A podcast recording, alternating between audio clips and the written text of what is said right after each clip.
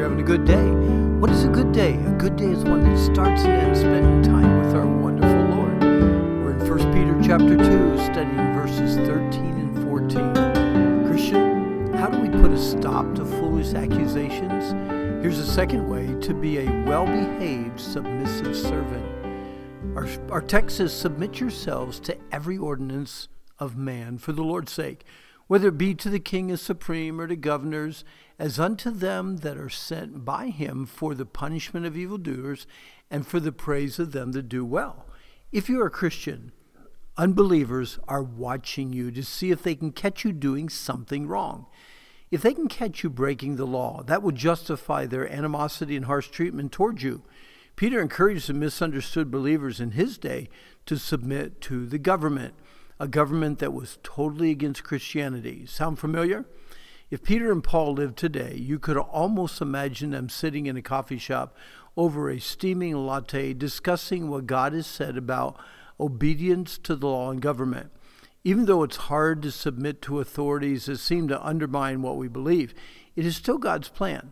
He designed it this way. You, you have read what Peter had said in verses 13 to 14. Now compare what Paul says in Romans 13, 1 through 4, and think about how it impacts our lives in our crazy world today.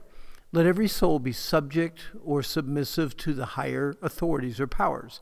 For there's no power or authority but of God, the authorities that are ordained of God. Whosoever therefore resists the authority resists or rebels against the ordinance of God. And they that rebel shall receive to themselves damnation. For rulers are not a terror to good works, but to evil. Wilt thou then not be afraid of the authority or the power? Do that which is good, and you shall have praise of the same.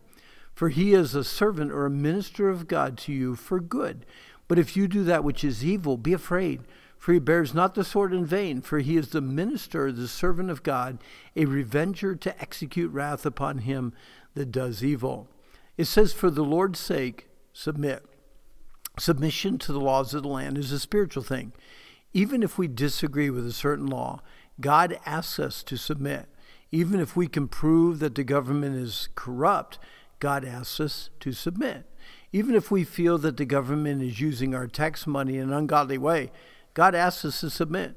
Peter encourages us to submit to every human authoritative institution just because that's what pleases God. Paul reminds us that every authority or power is ordained by God.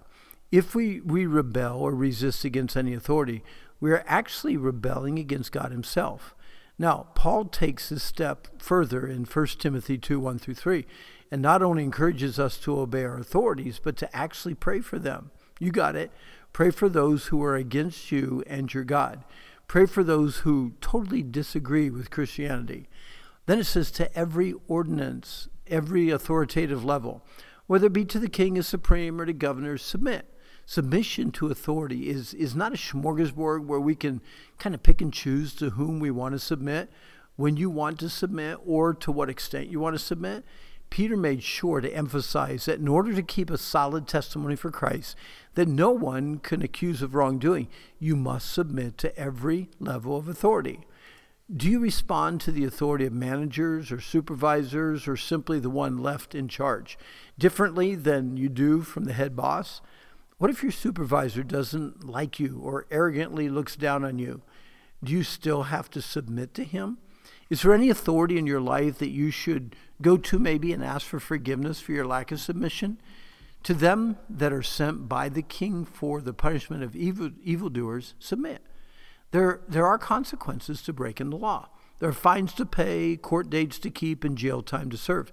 If there was no punishment for evil, what would happen to our country as we know it now? If there were no laws against stealing and no punishment for thieves, how would our lives be different? If there were no fines for speeding or running a red light, how would your trip to town change? If there were no laws against illicit drug use and alcohol abuse, how intense would the fear in the hearts of children and wives who live with alcoholic husbands and druggy dads become? You see, laws punish those who want to do wrong and protect those who want to do right. How is the death sentence a deterrent to a callous serial killer? How should life in prison for convicted child molesters and rapists scare some individuals away from those wicked crimes? You cannot sin and win. You can choose your sin, but you cannot choose the consequences of your sin. To them that are sent by the king for the praise of them to do well, submit. Do right, and you will be honored for it. You'll never fear getting a ticket or an increase in insurance payments if you do not speed. Do right, don't speed. You'll never worry about the teacher catching you if you refuse to cheat. Do right, don't cheat.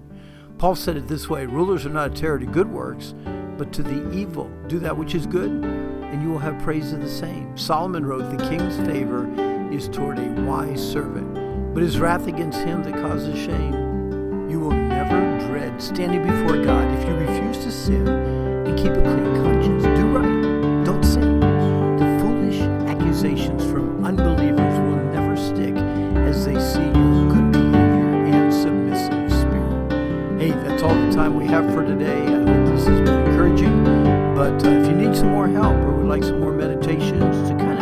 if you struggle with fear or worry or stress, just go to randhummel.com and there'll be some great help there for you. But our time is up, as I said, so I hope that today you have a good day.